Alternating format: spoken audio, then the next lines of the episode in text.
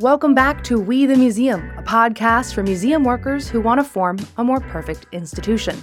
I'm your host, Hannah Hethmon, owner and executive producer at Better Lemon Creative Audio, where I make podcasts for museums, history organizations, and other cultural nonprofits.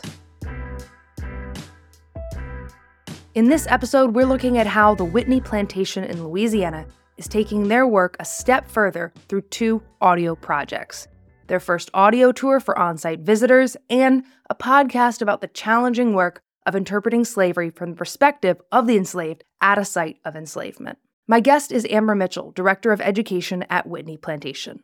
Located just outside of New Orleans, Whitney is unique among plantation sites. You don't go there to admire the beauty of the big house or get a whitewashed version of the antebellum South. That's because Whitney is the only former plantation site in Louisiana with an exclusive focus on slavery and the generations of Africans and their descendants who lived and were enslaved on the plantation. Before we jump into my conversation with Amber, I want to shout out our show sponsor, Landslide Creative.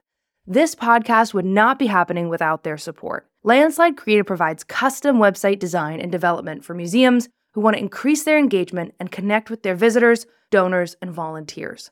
With a custom website designed for the unique needs of your museum, you can stop fighting with your website and focus on growing your impact. Head over to landslidecreative.com to learn more. All right, let's talk audio projects at Whitney with Amber Mitchell. I ended up here in June of 2021 after some stints at some other in- local institutions in New Orleans and came here with the unique opportunity to be able to build out a education department that centers and elevates the stories of enslaved Africans, African Americans, and Creoles of color using the space that we're in as my classroom.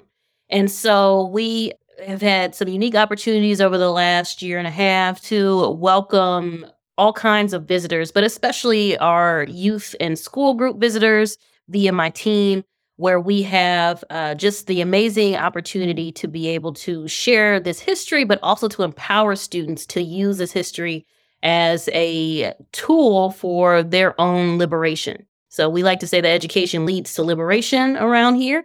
And there's no better place to learn about how that is when you're actually in the space where um, people weren't allowed to learn, right? This is this kind of new department part of the the shift after you know 2019, right? You've been mm-hmm.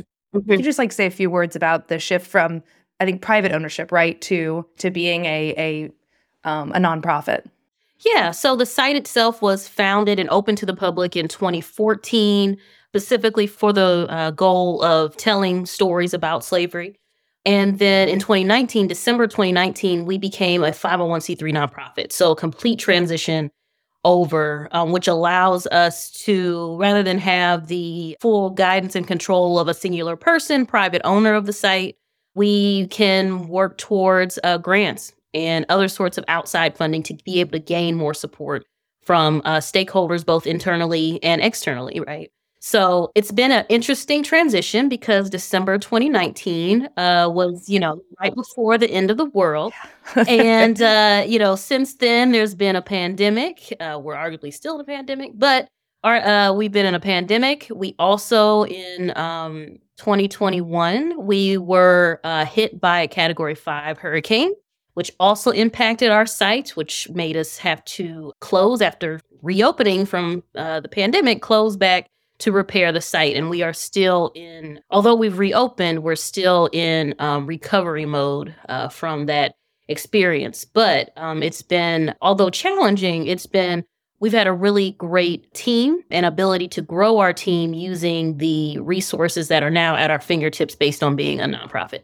Yeah. So grants leads us into uh, what we're going to talk about today because I think both these are grant funded. Mm-hmm. The new audio tour that's app based, and then yes. uh, a podcast, Tilling the Soil. Um, and I'm always a fan of podcasts, so definitely want to talk about those. But let's start with the the audio tour. So this is Whitney's first audio tour, right? Mm-hmm. Um, so why an audio tour now? Yeah, so the audio tour actually was in development well before any of the emergencies came about prior to my coming on, my executive director and other members of the team realized that although we were primarily a guided experience, guided by uh, historic interpreters through the site for majority of our visitorship well, excuse me, not majority, all of our visitorship, that was the only option. We realized that there were some levels of engagement that we were missing based on the fact that, you know, there's language barriers, there's accessibility issues.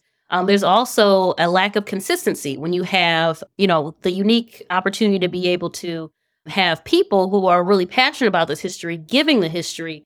There's also a lack of consistent story that's always told every time. And so to be able to fill that need of being able to to tell this history consistently every time and to as wide of an audience as possible, um, they started developing this program in I believe it was 2019, 2020. It became a lifeline for us uh, once the pandemic really hit, and we just were not able to safely have our staff out on the grounds and leading tours. And so by the time the pandemic really came into full swing in March of 2020, we had closed down, like many other sites had closed down. And so when we were able to reopen a year later in about February of 2021, that was the only way for us to safely deliver tours for uh, guests who were coming in. And so, as I mentioned, this was already in process, but the tour itself had a, has a, its own script. It has its own unique storyline that allows for us to explore various topics that we can't necessarily go into fully on site with a face to face conversation. And it primarily has allowed us to welcome more guests. So, um, usually there was a set number of people who could go on a guided tour. Now, when folks come in, they can, as long as we have devices available, which we purchase from um, Acoustiguide, who created our audio tour. Um, or people are able to download the Whitney Plantation app on their phone completely for free and listen to it at their own pace. People come in when they want to, borrow the devices, and then set off on the site. It also gives people more of an opportunity to spend more time here. Our traditional tour uh, would likely be done between 45 minutes and an hour and 15 minutes. And the only way for people to experience the site was to be walked through with staff. Since the audio tour, people are allowed to be on the site as long as they would like. Like we don't kick anyone out if they are really here and absorbing the information and really going through all of what is to offer on the app and um, in via the device. They're both the exact same tour, the exact same information. And so it lets people engage with us a lot deeper than before. A challenge for us in introducing the audio tour uh, was the loss of the human element. There's a certain magic that is palpable here at Whitney Plantation when you're engaging with our staff, who the vast majority are descendants of enslaved people, some from this very plantation and some from other places like myself. And so there is a richness of experience and just something that's indescribable that you get from interacting with people in a space like this one and interacting with a trained staff um, and an excellent staff like we have in this space. Um, and also i mean people these are folks who are employed right? So they they all um, are very passionate about this history and they all deserve to be paid. So we were all just thinking about well how do we introduce this tour audio tour that uh, has become really important to us but also not lose that human element. And so you know, over the past year and a half, we've been testing out different ways of, of balancing out when do we roll out the audio tour? How do we also still have guided tours? So, as of right now, we're doing both. So, we have we offer a set times for guided tours that uh, are pre-registered. They're on a first come first serve basis, and the rest of the tours throughout the day are via via audio tour. And for some people, they're fine with audio tours. For others, they want that extra special touch of, of that human element and the, just the extra bonus that comes with that. But I will say for large groups that come here, their only option is the audio tour because we just, at this point, like most other places, we're also dealing with staff challenges, not having enough staff to be able to fulfill the need, right? So the audio tour still comes in clutch for um, big bus tours and tour companies that come here um, and are able to to still get an experience with us. That's great. I visited the plantation in I think 2016 and took the, you know, the in-person tour and it was incredibly memorable. It's one of those things you don't really forget the content and you don't forget the, the person who guided you. Like I can picture um, him very clearly compared to some other, you know, in-person tours that m- may be less memorable at, at other places. So it's really memorable. And then, um, so it's interesting to compare that to the app. And I was gonna just like listen to a few um, in using the app. I was just gonna listen to a few of the stops on the audio tour. Yeah. Um, but I started at one and I couldn't stop. Um, it was Yeah. really engaging, and I felt it. It kind of it had that really narrative feel, and there's so there's three voices. I'm going to describe a little bit. There's three voices that you hear on the app. There's a narrator intermixed with Ashley Rogers, your executive director, and Dr. Seck, your director of research, and then a little bit of archival audio as well, like on the WPA oral histories. And so it was really interesting to hear that kind of intermixed rather than just a narrator telling you the information. It felt kind of like that podcast listening experience that I like, like a narrative history podcast. And it did, I felt like the pieces of the story coming together. Mhm. And even though some of it, I'm like, oh, I had heard that and I remembered that, I wanted to hear it again and I wanted to hear how it was framed differently. It's an interesting tour. And so I guess my question then is you, a year a little, you came in after the tour is already in development, but speaking to the strategy generally, were there kind of like key what do we want to do in an audio tour? Like what are the must haves what do we want to accomplish that other audio tours don't or that some audio tours don't? And conversely is there anything you wanted to avoid from audio tours generally? Things like we don't want to do this in our audio tour. Yeah, that's a great question. So I I think from after speaking with other staff who were involved with that process, I think what was really important for them was that if we were going to spend all this money on an audio tour, it better be something that is memorable for people, that will keep people wanting to return to that information and really be a resource for a lot of folks who engage with us, uh, whether that be here on site or online. We are their first stop on their journey to learning about the history of slavery from the perspective of those who built this country, right? And I'm not saying like built this country figuratively, literally Yeah. via their labor, whether that be physical, emotional, mental, and reproductive labor, right? And so it was really important for us at the same time, while realizing that and centering things like that, to also not re traumatize people. mm. Um, that's very purposeful for us, both on site uh, in the, the daily work in our long term strategy. Is like our goal is not to make people feel bad. Our goal is to empower you with this history to then start your journey or use us as a launching pad to be able to be more informed about how the history of slavery informs everything else within American society and arguably global society, right? And so that takes a little bit of collaboration. Um, there were several visits with Acoustiguide where they were walking through the site with the team, getting the feel for who we are. Because I think for a lot of people, they when they think about plantations, they have a very, um, very different thing in mind, right? yeah And so it's always better for folks when they're like, oh, well, you know, we're going to come and talk about Whitney and blah, blah, blah. I'm like, you need to come here first. So you even just realize, just blast out all of your preconceived notions, right? And that was the same with Acoustiguide. They had to come out here. They visited with us. They were in the spaces. They were talking to staff. It was a collaborative writing of this tour. So in addition to Acoustiguide doing a lot of editing and things like that, our executive director, our director of research, and our director of operations and interpretation at the time, they all worked very closely together to make sure that the story was correct and also deciding what things do we supplement in here? What recordings do we use? What images do we use? Um, what stories are highlighted and when Mm. on site, right? Because we're a mix of, for people who haven't visited us before, we are a collection of buildings that were brought here for the specific goal of interpretation and uh, preservation. We're a collection of buildings that were originally here. The site has been in existence since 1752, so we're 270 years old.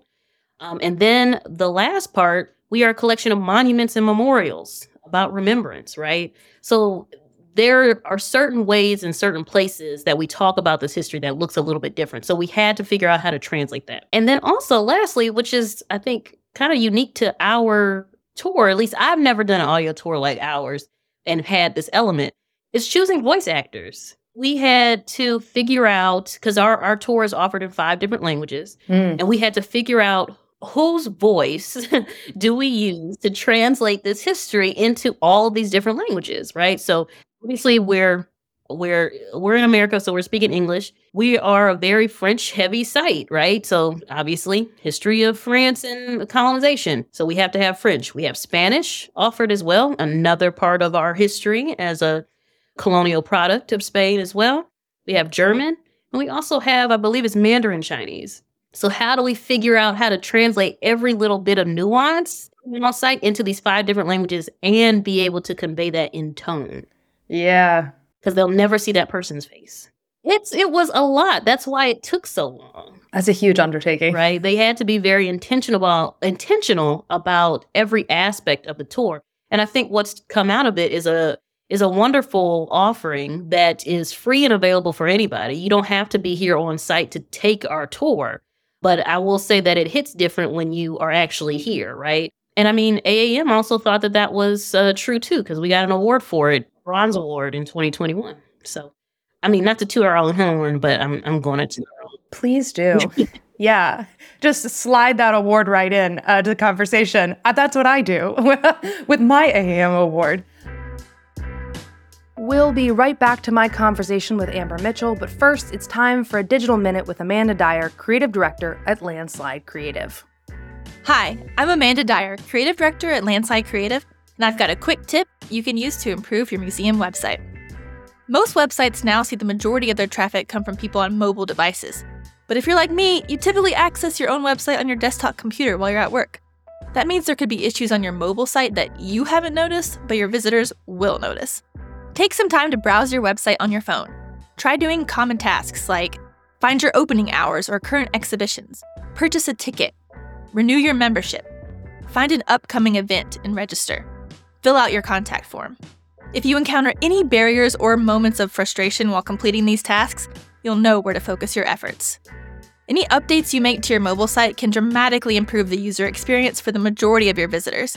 Get more tips for optimizing your site at landslidecreative.com/mobile. Now back to the episode. You know, it's interesting talking about the the translation because I one of the things I noted was the language seemed both um like when Ashley and when Dr. Seck are talking, it feels a little conversational, like you might have caught them in the tu- in the midst of a tour, but at the same time, the language is very specific without being it's very measured and very careful. But I remember just coming across one that says something like they cons- the plantations consumed a lot of labor or a lot of people. And I just that that word stuck out and it did so much work to change the way you're thinking about the entire operation um, without having to go into a lot of detail, without having to even tell a story or an, just that one word did a lot of work. So I can imagine doing that in five, six languages is was quite the operation. So before we move on to the podcast, talking about the podcast, do you have a favorite moment of the tour or a part that you think is most impactful? Hmm. Or maybe that you've heard is most Hmm. impactful? So I would say it's hard for me to talk about a favorite part of, of our site because it all works together so well. But I would say that where people really seem to get what we're doing is when we're in the field of angels and we're talking about Mm. mothers and children and how we remember people, right? So, uh, for those of you who haven't visited, uh, the Field of Angels is our monument to the over uh, 22,000 children um, and their mothers who we know of in this area that passed away before the age of five. I'm going to jump in here and post. Before you hear Amber talk about the Field of Angels stop, let me play you the actual clip from the audio tour, which she was kind enough to send me to use. It's two minutes long. This memorial is dedicated to the enslaved children who died in St. John the Baptist Parish between 1823 and 1863. You'll find the name of each child, the date of death, and the mother's name. The names were compiled from baptism records. 2,200 children died in this parish alone, and those were just official deaths recorded by the Catholic Church. 39 of those children died right here at Whitney Plantation. The inventory in 1860 on this plantation tells us a lot about the lives of children and their mothers. Children born in a condition of slavery, as the condition followed the mother's line, would live there in Louisiana with their mothers until they were the age of 10, at which point they could be put out into the fields or they could be sold away. The other way that childhood was stolen from these children is that many women on this plantation had their first children when they were just children themselves at the ages of 13 or 14. And so there's many ways that enslaved children were not allowed to just be children. We have always to remember is also about the broken dreams. All the children of the world are dreamers, and you grow up to fulfill your dreams through education and hard work. But for enslaved children, there was no education. They were denied education, and they were just taught to become beasts of burden. And very early in their life, they had to drop those dreams, unlike the children of the masters. Remember that during this visit, these children will be talking to you all over the memorial you will see today. From the placard in front of the statue, take the path to the 18 stone walls. That is the Allée Gwendolyn Midlo Hall, and you will find stop number 13 there. Sugar is a very intense crop to grow, and mothers worked until the day they gave birth in Louisiana. And oftentimes that meant that you have children who are already born underweight and sickly who have to then survive outside of the womb. And then you also have children, you also are in the middle of, you're in, we're in the northernmost part of the tropics. So um, you have all the environmental born uh, illnesses. You have mosquitoes, there's cholera, there's yellow fever, there's all of just the basic stuff that we get inoculated for today on top of the extra harm of being a child born, a black child born under enslavement in the United States. Yeah. And so, in that space for people, that's when they really get it. Like, when was the last time you saw a monument to a, to mothers and children? Yeah. When was the last time you saw a monument to a black mother and child? And who gets to be remembered and how and why? And so, as part of the audio tour, that's where people kind of linger the longest in our monuments is not just reading the things on the walls around the statue looking at the statue and really just kind of sitting with this this moment of understanding that these people were people and that there were a lot of people who did not survive um, and didn't even get a real chance to live under this system hmm. and i think it's very impressive that that's been conveyed through the audio tour. Again, like you're talking about with the in person experience, it's very powerful, but to be able to translate that into an app essentially or a device to person experience, I think is is a sign of success. Jumping in again in post, I'm sure many of you are curious about the budget for this audio tour. Amber didn't have the numbers on hand during our chat, but she was able to get that info to me afterward. The whole project was about $150,000. That was for the creation of the English language tour, which had a writer and audio engineers, plus a voice actor as the main narrator, and then the translation and delivery of the tour into French, Spanish, German, Italian, and Mandarin. They had a major grant to help with this project. $75,000 came from the Peck Stackpoole Foundation, who had also given them $35,000 a year before for a research intern position. Moving on to the podcast, Tilling the Soil. Um, do you want to describe in your own words, really quickly, what the podcast is, what you're trying to do? Sure. So, tilling the soil is a um, how do I describe my little baby tilling the soil? So, well, tilling the soil is a is essentially a conversation or a set of conversations that explore the reasons why Whitney Plantation is the way that it is as it stood by summer of 2022. It really came from overhearing conversations at our front desk, especially with mm. African American visitors who, once they get here and they see that the majority of our staff who are doing the interpretive work day in and day out are also Black, we get this interesting question that I, that I have not really gotten in other museum positions and that is what is it like working here, hmm. specifically a plantation, as a Black person? What is it like dealing with this history day in and day out? Like, why are you here? Yeah. Um, right? Or why would you ever want to work here? That's really Mm. what the question is. For because for a lot of people, you know, especially African Americans, we do not go we left the South and we don't want to go back to it, right? Especially not to sites of just levels of harm that are unimaginable uh, to our current psyche, right? Hmm. And so to be to step into a space like Whitney Plantation and at the front door you see blackity black black staff all over the place who you're being guided through the site by black tour guides. You're being confronted with this history and the way that we do it. There's a lot of background work that goes into this, right? And we have to even before people come here and even before, you know, we have to come in every day as staff there are things that we have to confront within ourselves. And so, whether that be history, whether that be emotions, whether that be people projecting ideas about what this history is and isn't, and their own lived realities under this history, um, whether that be the history itself or at during the event or the legacy of what happened afterwards, um, we have to work through that. And um, myself and our former director of marketing, Dr. Joy Banner, we're just sitting around. It's like we sit and talk about this all day. You know, people really should hear about this. People would have a, a much better appreciation for the amount of work that goes into just unlocking the doors to this place every day.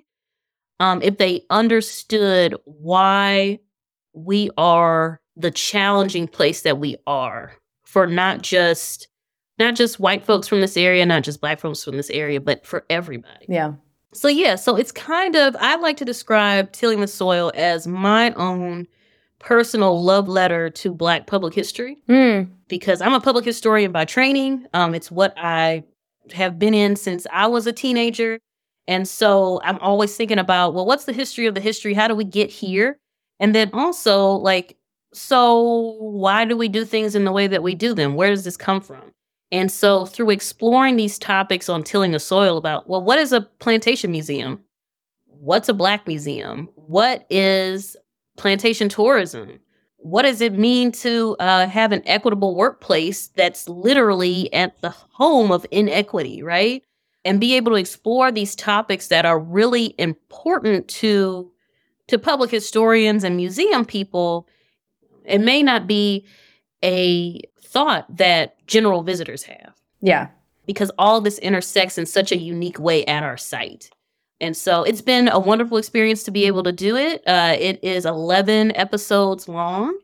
Every single one of them has such a unique take on this history. It's hard to get bored. And it's, um, I just, I'm so proud of my little podcast that could. That was just me, you know, sitting in my office being like, you know what? People should really hear my thoughts on these things. well, you know, it, it's a lot more than just your thoughts. I I think like you said there's so many it's really hard to get bored. I mean, you start in with like episode 1 and it's like, well, let's talk about the history of how people saw plantations in the media and in popular culture and how that completely shaped everyone's understanding of what a plantation is and created this whole like, you know, myth of the plantation even before Gone with the Wind.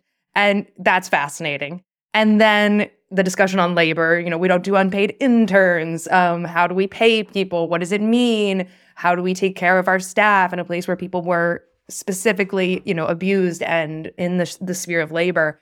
And talking about descendant communities. I mean, it's just, I listened to a few episodes and I was just so much to think about. And I think, like you're saying, with for the public history audience, for the museum audience, it's a fascinating look into how do you make a place like Whitney work and how do you engage with these ideas as staff, which again seems very hard.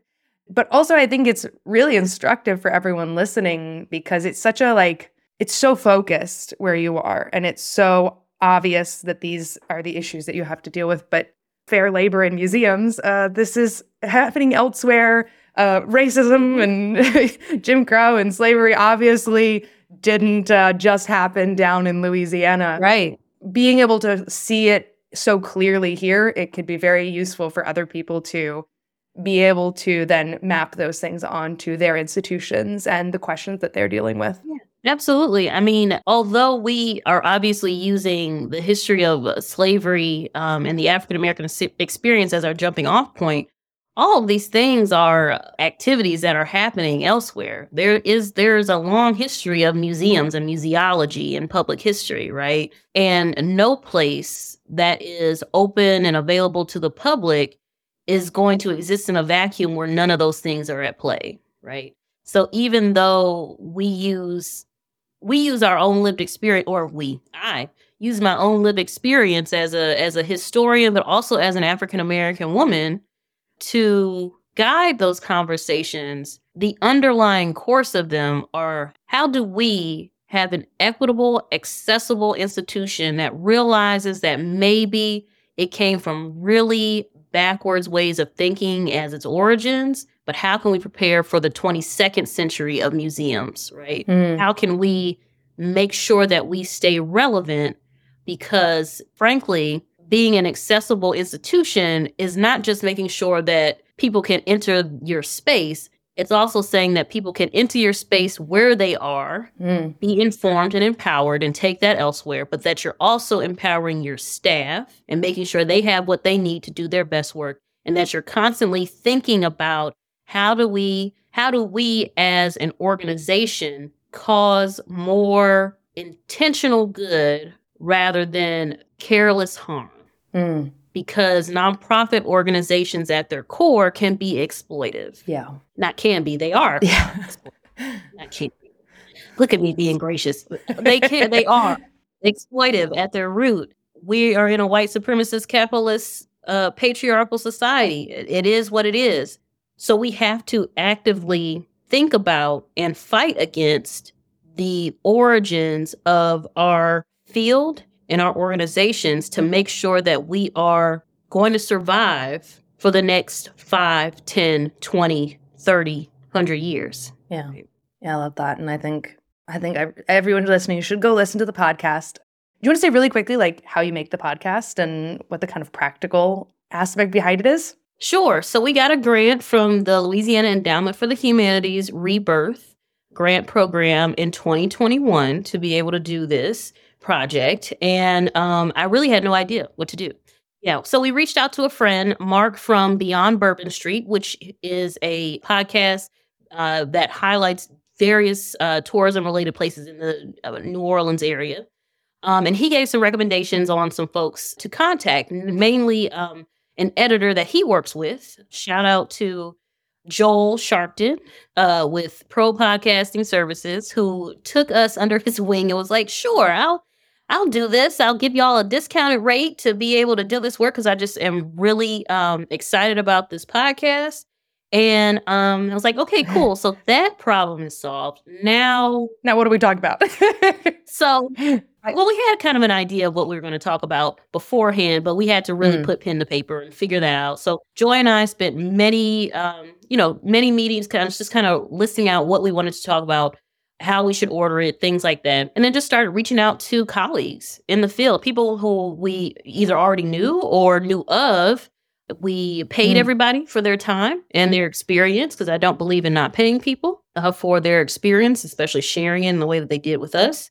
And uh, then we just recorded on Zoom. It's it's going to sound so low tech because it was, but we remotely remote podcasting is like so so great. I love it. Right, right. So we we used Zoom and our handheld phones and sat and recorded, and it just through the magic of editing, you know, Joel was able to take some at times bad audio and turn it into something that is just wonderful. And so um, then we also worked with a graphic artist to really uh, be intentional about the images that mm-hmm. we use for each for each episode as well.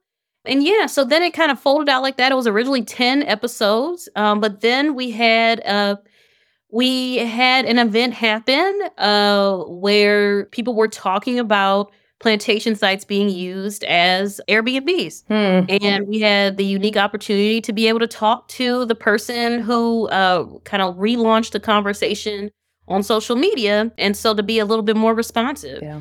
I think what I love most about what our podcast does is that, you know, over time, you know, from the big, very beginning of the podcast, that seems very much uh, hard facts and like this is the history of the history. We sort of transition over by the end into something that's a bit more raw emotion, right? Because we, we're talking to staff, we're having these really deep conversations about what we do in and out daily, and we don't hold back about some of these challenges and unique situations that we're in, especially uh, when at the time the majority of our team was Black female. Um, and talking about what does that mean Yeah. to be uh, guiding through guiding this history through us. Yeah, it's a great body of work on, on its own. Yeah. Um, so actually, finally, last question, I promise. Um, is um, you know, these are two audio projects. Do you have any thoughts generally on using audio to communicate, to engage people with this site and its history, whether it's on that kind of here's what happened here level of the tour, or uh, here's how we tell, here's how we work through what happened here in order to talk about what happened here level, like the podcast. Yeah, so I think that audio as an engagement or programming tool is just another thing in your arsenal. Um, and it has been wonderful for us to be able to offer various ways for people to engage with us when they're both here and when they're offsite, to give them things to think about. You know, as I said, I've been in museums for a long time and I've interacted with the public in several different ways, but something that that kind of irks me about the public is that uh, you know they come in and they just want to mindlessly consume and then leave. And it's just like well that's just not how actually this history work not just this history but any sort of historical institution cultural institution whatnot works right? You're bringing in a lot of stuff whether you know it or not uh, that you're dealing with when you're here on site as staff we're here and we're engaging with people who are coming from all over the world who are bringing in their own understanding of this history their own tugging their own wagon behind them. And sometimes they leave things behind and then they go forward right? And so how do we how do we make sure that they can continue to engage with with what we're doing and can channel the energy that hopefully they take from their visit into um, action? Mm. Um, and so it'll so these audio programs allow us to go a little further than we might have been able to otherwise. And I mean, when you add in offsite engagement, when the vast majority of people are likely never going to be able to Yeah. come to us, but can still engage with us, Mm. that's a win. Mhm. Like that's a W, you know? Great. Well, thank you so much for sharing your time and talking all about this. It's nice that this is something people can go listen to, uh, both of these right away, and I'll, I'll put that information in the, the show notes for people. Good. Thank you for the invite, Hannah. I really appreciate it.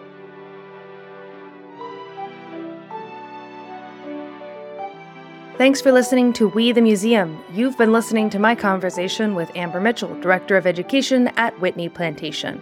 My thanks to Amber for her time and insights. For show notes and a transcript of this episode, visit the show website, wethemuseum.com. If you'd like to listen to the Whitney Plantation audio tour, you can access it for free via your smartphone by searching Whitney Plantation in your App Store. You can find their podcast, Tilling the Soil, wherever you get your podcasts. I'll also link to both of these things in the show notes. Once again, a big thank you to our show sponsor, Landslide Creative. Making a podcast takes a lot of time and energy, and I wouldn't be able to set aside the space to make this show without Landslide Creative's financial support.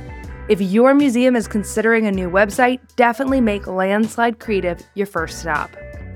And I've been your host, Hannah Hethmon. As owner and executive producer at Better Lemon Creative Audio, I help museums around the world plan, produce, and edit podcasts that advance their missions. Find out more about my work at betterlemonaudio.com.